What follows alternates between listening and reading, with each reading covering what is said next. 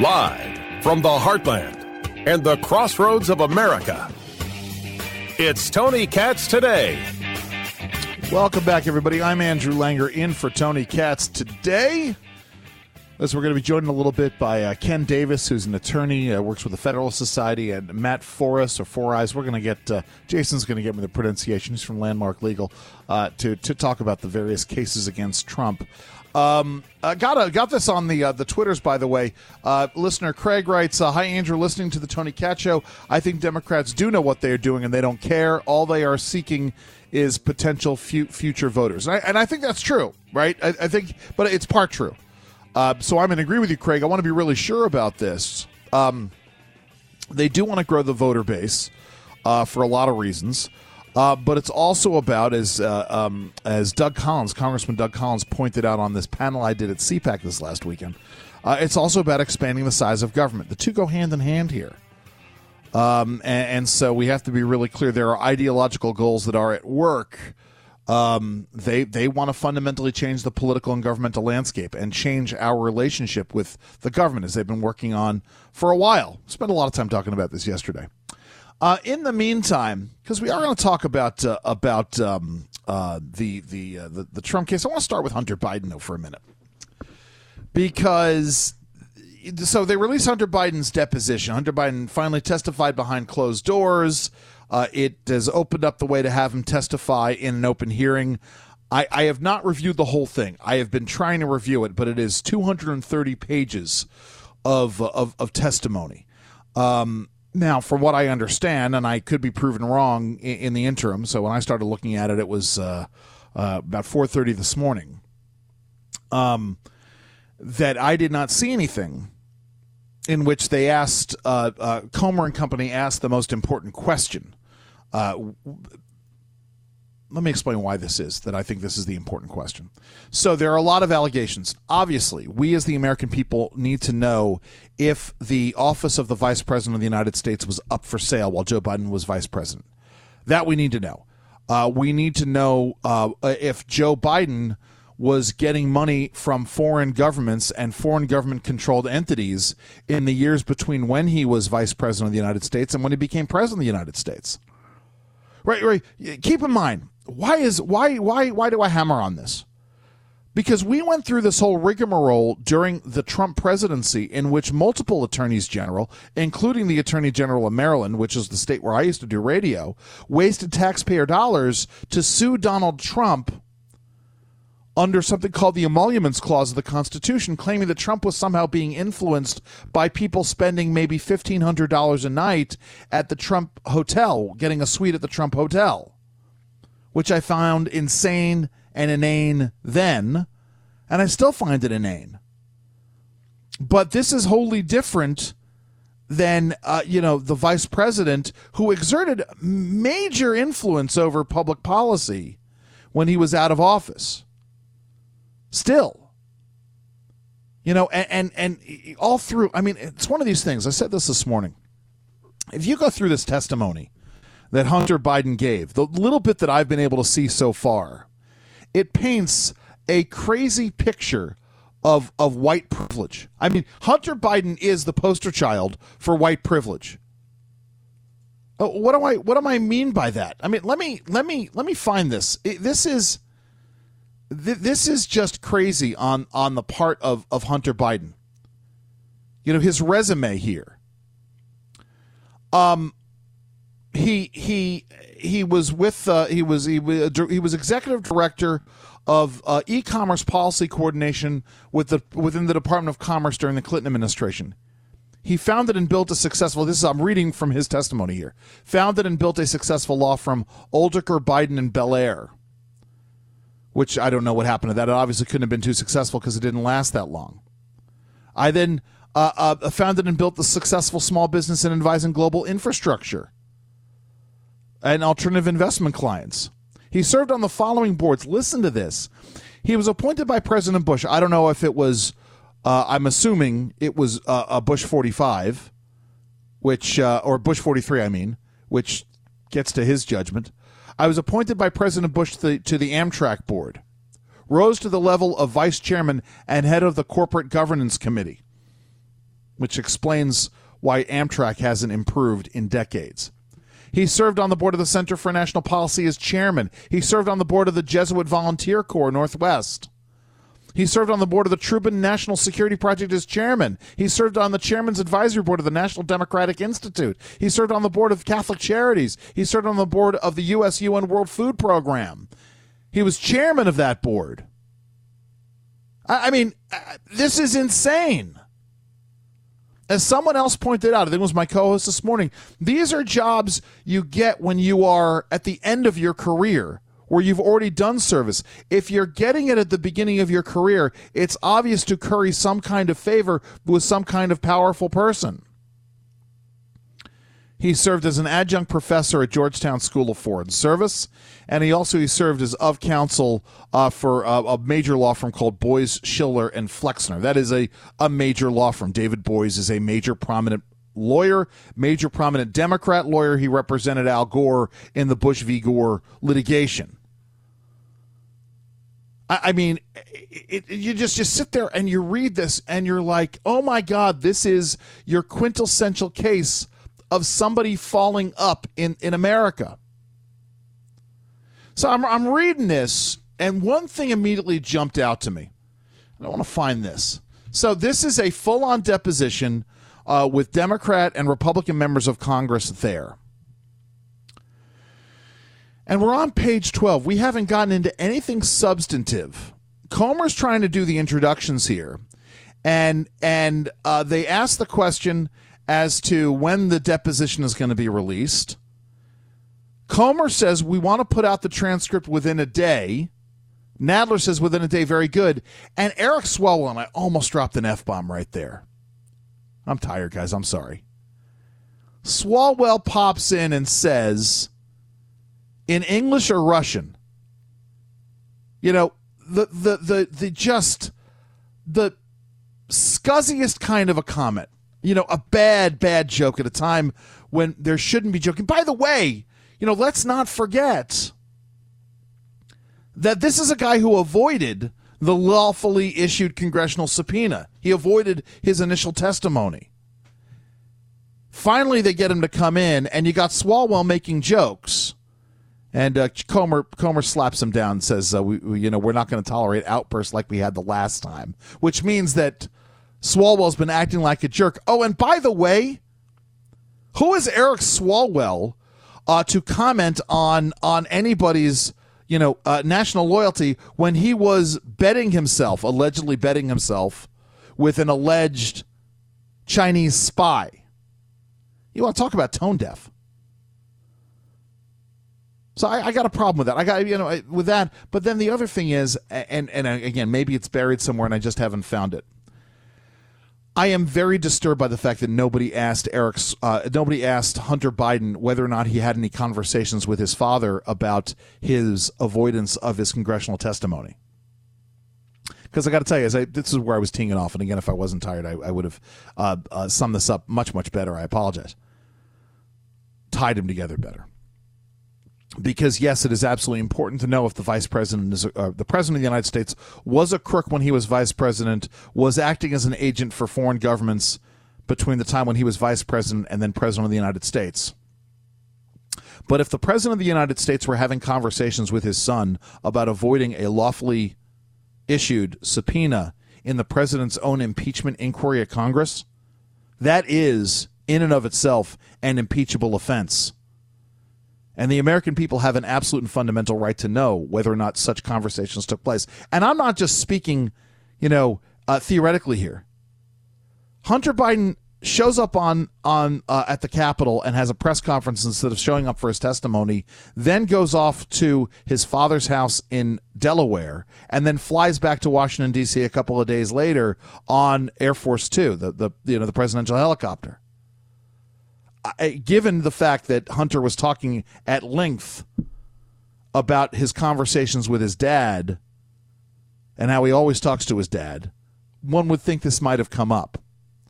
The only thing we do know for certain is that Hunter Biden, he can't remember much of anything because he was either drunk or high at the time on crack cocaine. The only thing he does remember with perfect clarity is that his dad was never involved in his business dealings.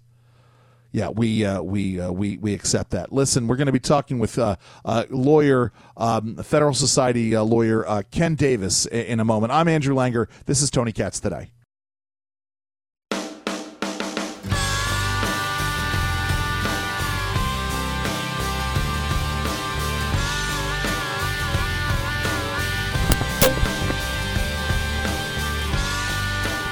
We are back, everybody. And there is breaking news that I'm trying to find out from Epoch Times, which I don't have a subscription to. Sue me. Is reporting that an appeals court overturned some January 6th defendants' sentence or sentences. I don't know. So if you have anything, if you find anything, tweet at me at Andrew_Langer on Twitter to find out. Joining us right now, his name is Ken Davis. He is a lawyer. He was the former deputy AG in Virginia. He works with the Federalist Society, does a lot of writing for them. Ken, let's start here with the latest. We have this Illinois judge interposing herself in the election mess. Apparently, her only background is that she handled low-level misdemeanors and traffic cases. Are you familiar with this? What's going on in Illinois? Well, Andrew, and it's good to be with you. This is part of just the latest installment in Illinois of the ongoing, relentless, irresponsible, destabilizing partisan lawfare that's being waged against former President Trump and his campaign for re-election. Illinois, this official in Illinois, like those in Colorado and a number of other states, have decided that they must, in order to defend, in quotes, our democracy, unquote, they must bar former President Trump from the 2024 ballots, primary ballots, general election ballots, any and all ballots, keep him out of the election process. Why? Well, because they claim in all these cases that he is ineligible for re-election or even to appear on the ballot because on January 6th, he engaged in insurrection, and therefore, under Section 3 of the 14th Amendment to the U.S. Constitution that was passed after the Civil War, he is barred from appearing on the ballot. Yeah. Now, the Supreme Court has this case out of Colorado, same case, same issues. They heard it.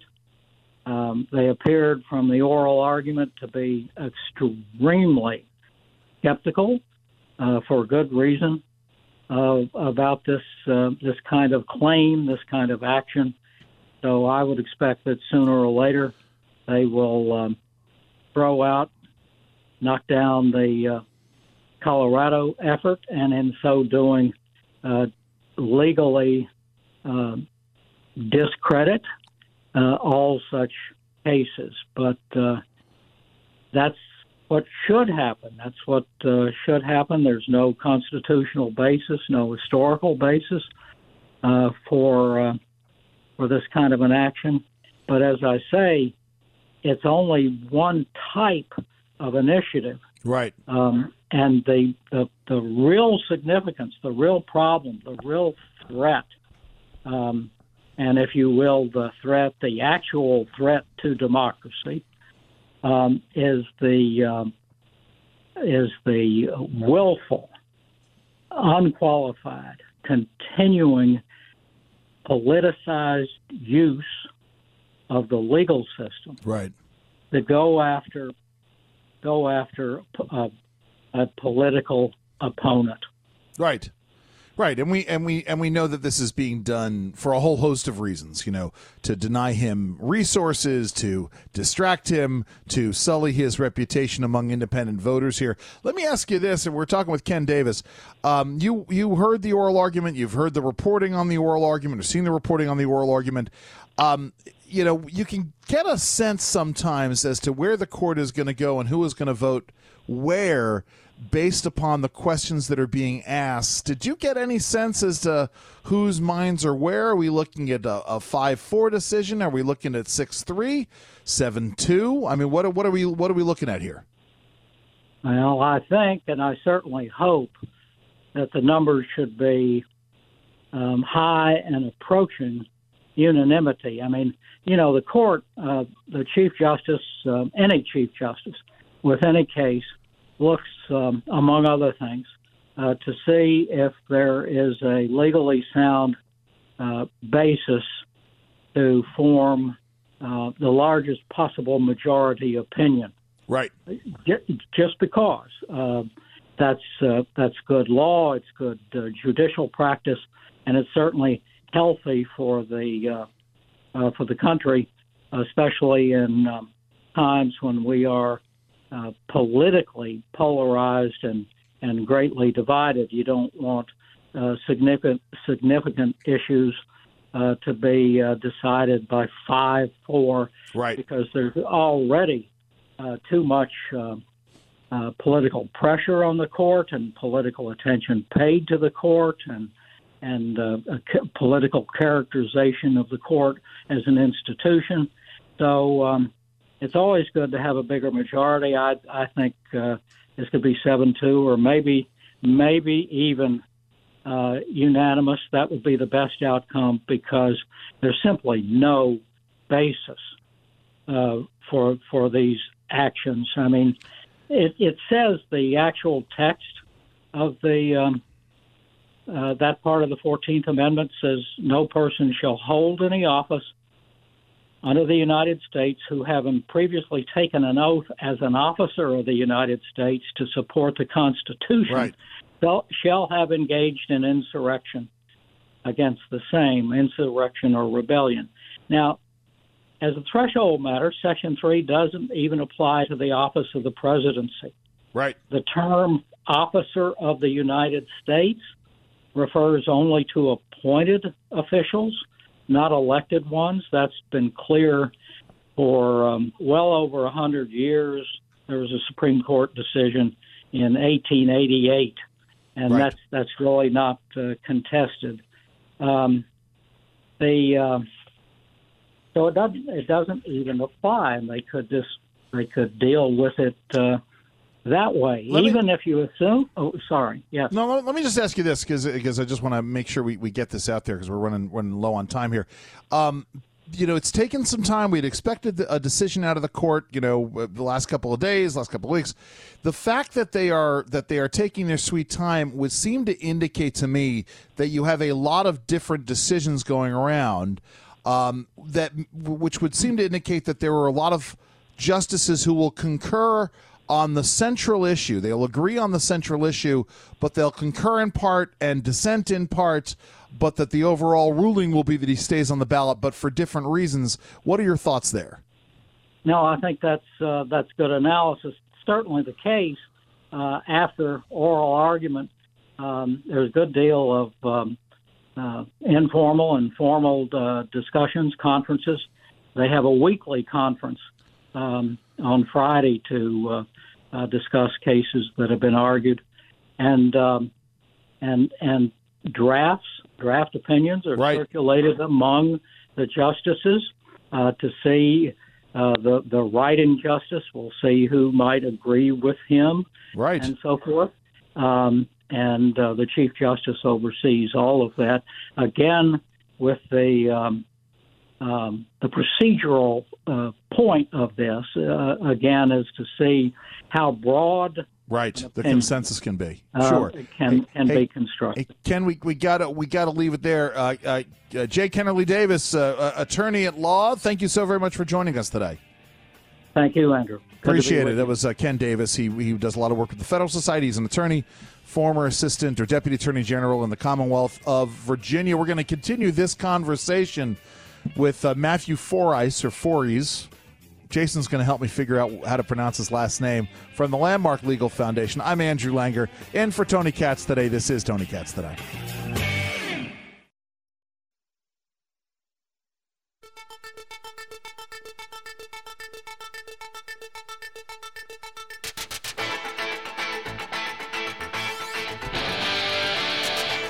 Jason knows me so well. He knows I'm your boy is tired, and he puts on the tubes for me to get me pumped. Jason, the only thing that'll make it better is if the next thing you play is On the Loose by Saga. There we go. No, you kidding me? It's still going to be fun when you play it. Anyway, joining us now, Matthew Foris, Landmark Legal Foundation. Oh, my goodness. So glad you could join us, good sir. We just had a conversation with Ken Davis about the lawfare against President Trump and what's going on at the Supreme Court. I'm going to start off the same way I started off with him, Matt, which is this Illinois case, the traffic court judge who's thrown Trump off the ballot. We really are in insane times, aren't we? Yeah, we are. And it reminds me of the old saying that you can get nibbled to death by ducks. Yes. And that's kind of what's happening. I'm reminded of Aunt B from the Andy of Mayberry show, who is allegedly nibbled to death by her cats. That sounds a little bit more painful. Yes, but, just a bit. But basically, they're going, full court press on them and trying to tie them up all over the country with the judgment in the civil fraud case in New York.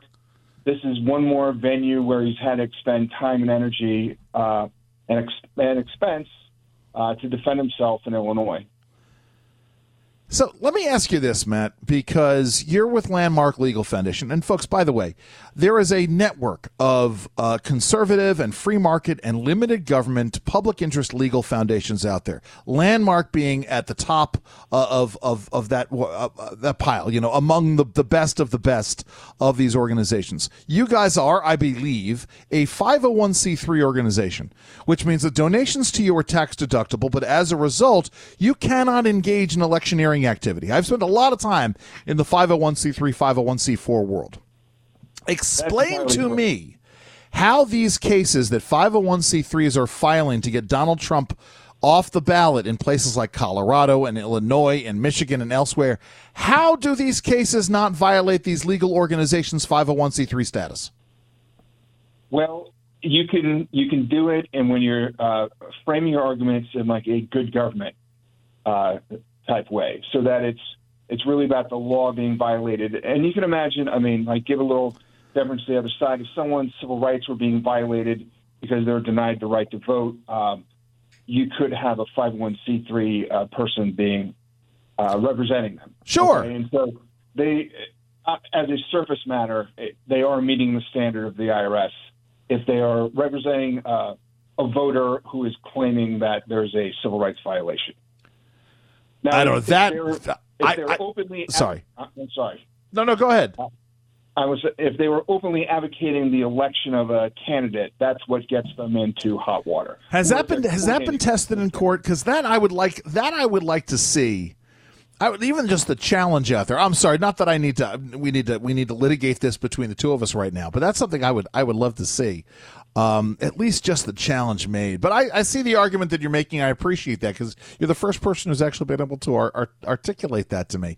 So we've had these arguments up before the Supreme Court in the Colorado case. We are eagerly awaiting a decision or decisions. Again, let me ask you this. First of all, your impressions of the argument, did you get any sense as to how these justices were leaning? Yeah, absolutely. The bottom line is that it went very well for Trump, and that's in Trump v. Anderson, the Colorado ballot case, and they were held February 8th.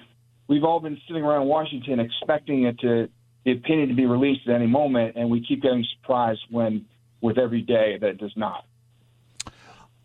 So I'm thinking that there is time that is being taken for for the justices to write a multitude of opinions. I'm assuming what's going to happen is that at the end of the day, there's going to be a solid majority overturning these decisions by these lower courts, that they are going to argue to keep Donald Trump on the ballot, but there will be a variety of justifications for it. Thus, this concept of I concur in part, I dissent in part. Am I reading those tea leaves properly?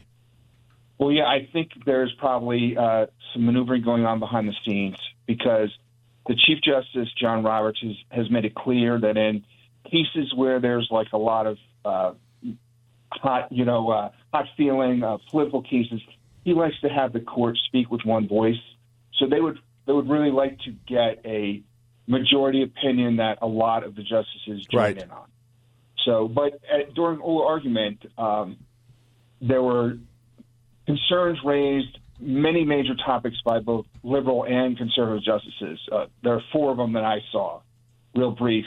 There's just the fact it's a potential disenfranchisement of millions of voters if you remove them from the ballot. There's the idea that if they uphold the Colorado court, that's empowering a single state to determine a national election, potentially. There's also the likelihood that blue and red states go tit for tat afterwards and disqualify each other's candidates. And then there's also the problem that it's very haphazard how different states could have different standards of evidence, standards of proof, when they conduct disqualification trials. So that was all leaning towards, the general consensus that they're not going to uphold the Colorado court's opinion. Right. Well, it's interesting stuff. I mean, obviously we need this decision here. We got this situation out of Illinois where they're trying to, where we had this here. Let me just sort of turn it to some of the other things you guys are working, because I think it's important for folks to understand what Landmark Legal Foundation does. And of course, you should all know, Mark Levin has been chairman of Landmark for a very long time. You guys are working on all kinds of stuff. You're working on stuff having to do with the constitutionality of the CFPB, the ban on corporate political spending in Massachusetts, whether or not that violates the First Amendment. Talk about some of these things that you guys are involved in. Right now, the hottest one that's open at the time, open right now, is there was a case called Moore versus United States, and it was about a provision in the tax code.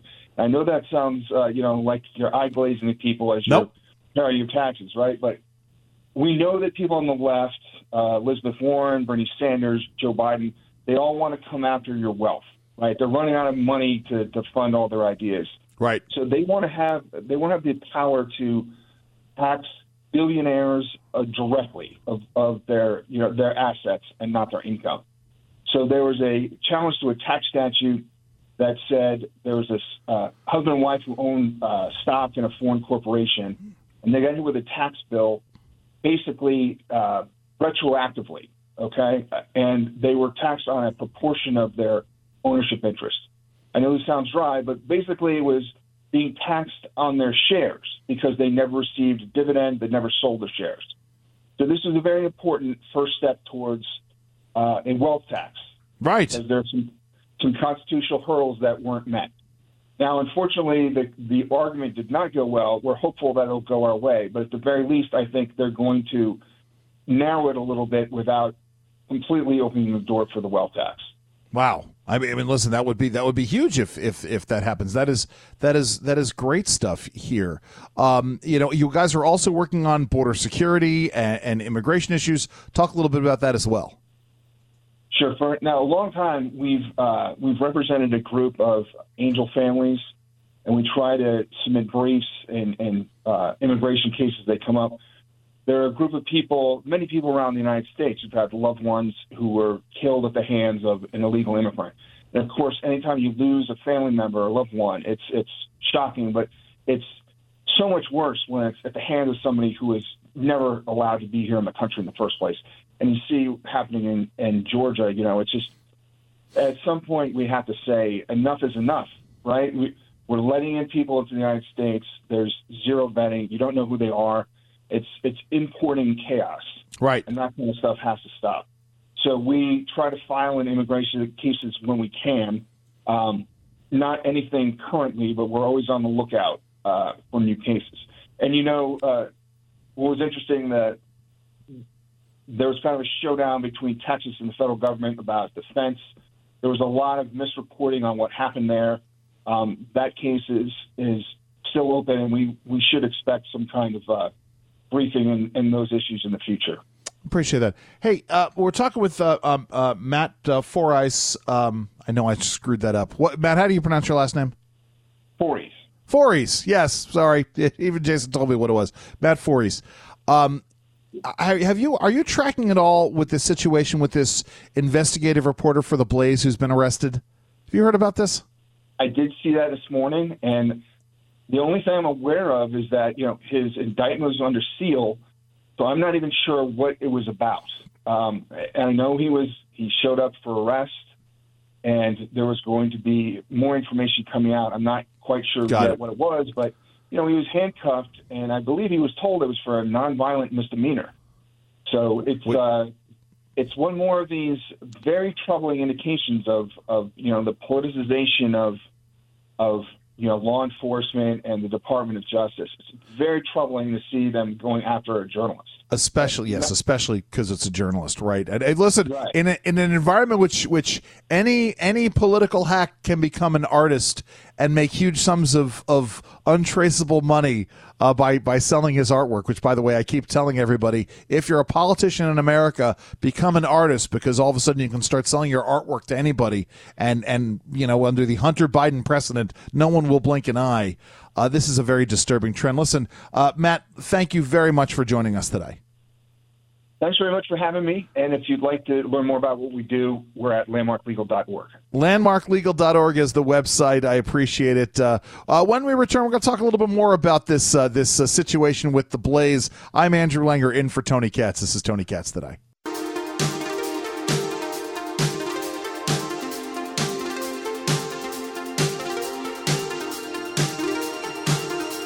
Amazing. Listen, out of obscure 80s bands, Saga's got to be the obscurest. Yes, I know that's not a real world. I appreciate this, man. This is exactly what I need at this point in time during my day.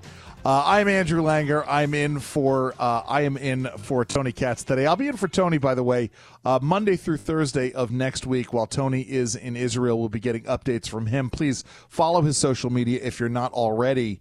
Got a really disturbing story that popped up this morning.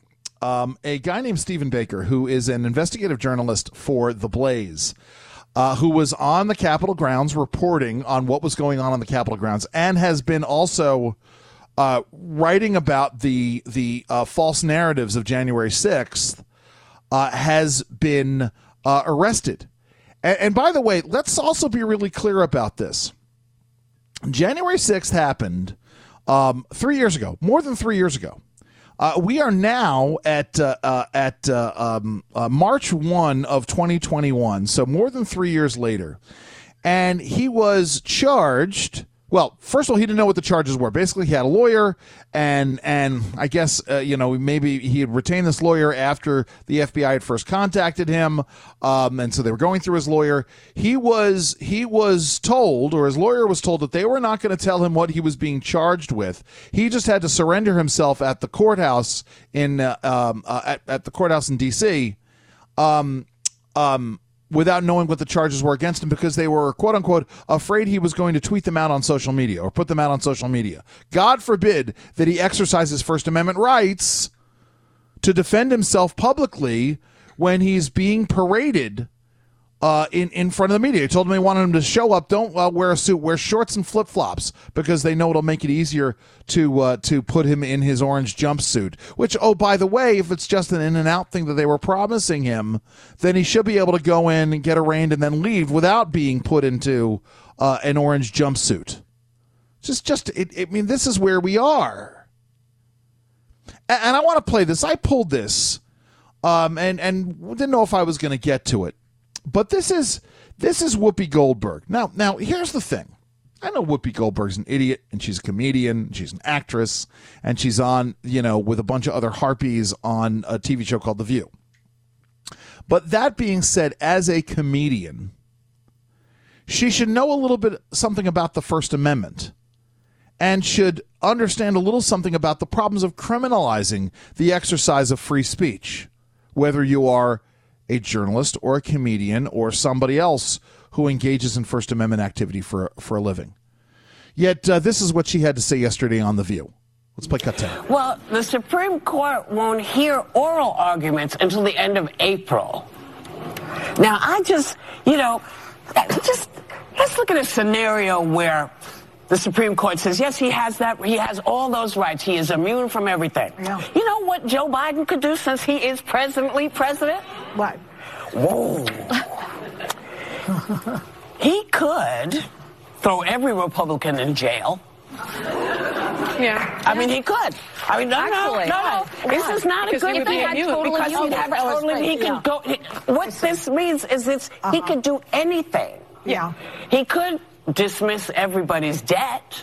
Yeah. You know, there's a whole bunch of great stuff that could happen, but let's really look at what this means. Yeah. So they're basically kicking the can down the road, though. They're not taking up this case immediately. Right. So what's their motivation then? If we all know that they can't do what you just said because of the extreme power that a president would have, what is their motivation for not doing it right away? Well, unfortunately, some people are saying the motivation is that there are certain conservative justices that have been appointed by Trump that want to help him. Because obviously we know that Democrat judges, they never engage in this kind of behavior. They never do that. Here's the thing to keep in mind, what everybody seems to miss in all of this. We have a thing called an impeachment clause. So if a president violates his oath of office and engages in high crimes and misdemeanors, like arresting his opposition, then the president can be impeached, removed from office, voted on a removal from office, and then he could be tried and convicted. But you can't hijack the process. You know, again, remember, Donald Trump was impeached for this insurrection garbage in after January 6th happened when he wasn't even president of the United States, and it failed. I guess he was still president of the United States. I'm a little fuzzy, guys. It's all blurs into the past. It's more than 3 years old. But yeah, Whoopi Goldberg wants to go full fascist. I mean, that's where we are. That's what they want anyway. They want the power. You know that if Democrats felt that they had the power to arrest their political opponents, they would go and do so. And how do I know this? Because they engage in that kind of behavior anyway. The lawfare against Donald Trump generally, but it was happening before then. The harassment of conservative and libertarian organizations by the Obama administration, the harassment of organizations now by the Biden administration. Listen, Monday, we're going to be talking more about this. John Schweppe is going to join us from the American Principles Project. Elaine Parker is going to join us. Pedro Orta, former CIA case officer. John Burlau from the Competitive Enterprise Institute. Check me out at Andrew_Langer on Twitter. Have a great weekend, everybody. Have fun, and please stay safe. Oh, thanks, Jason.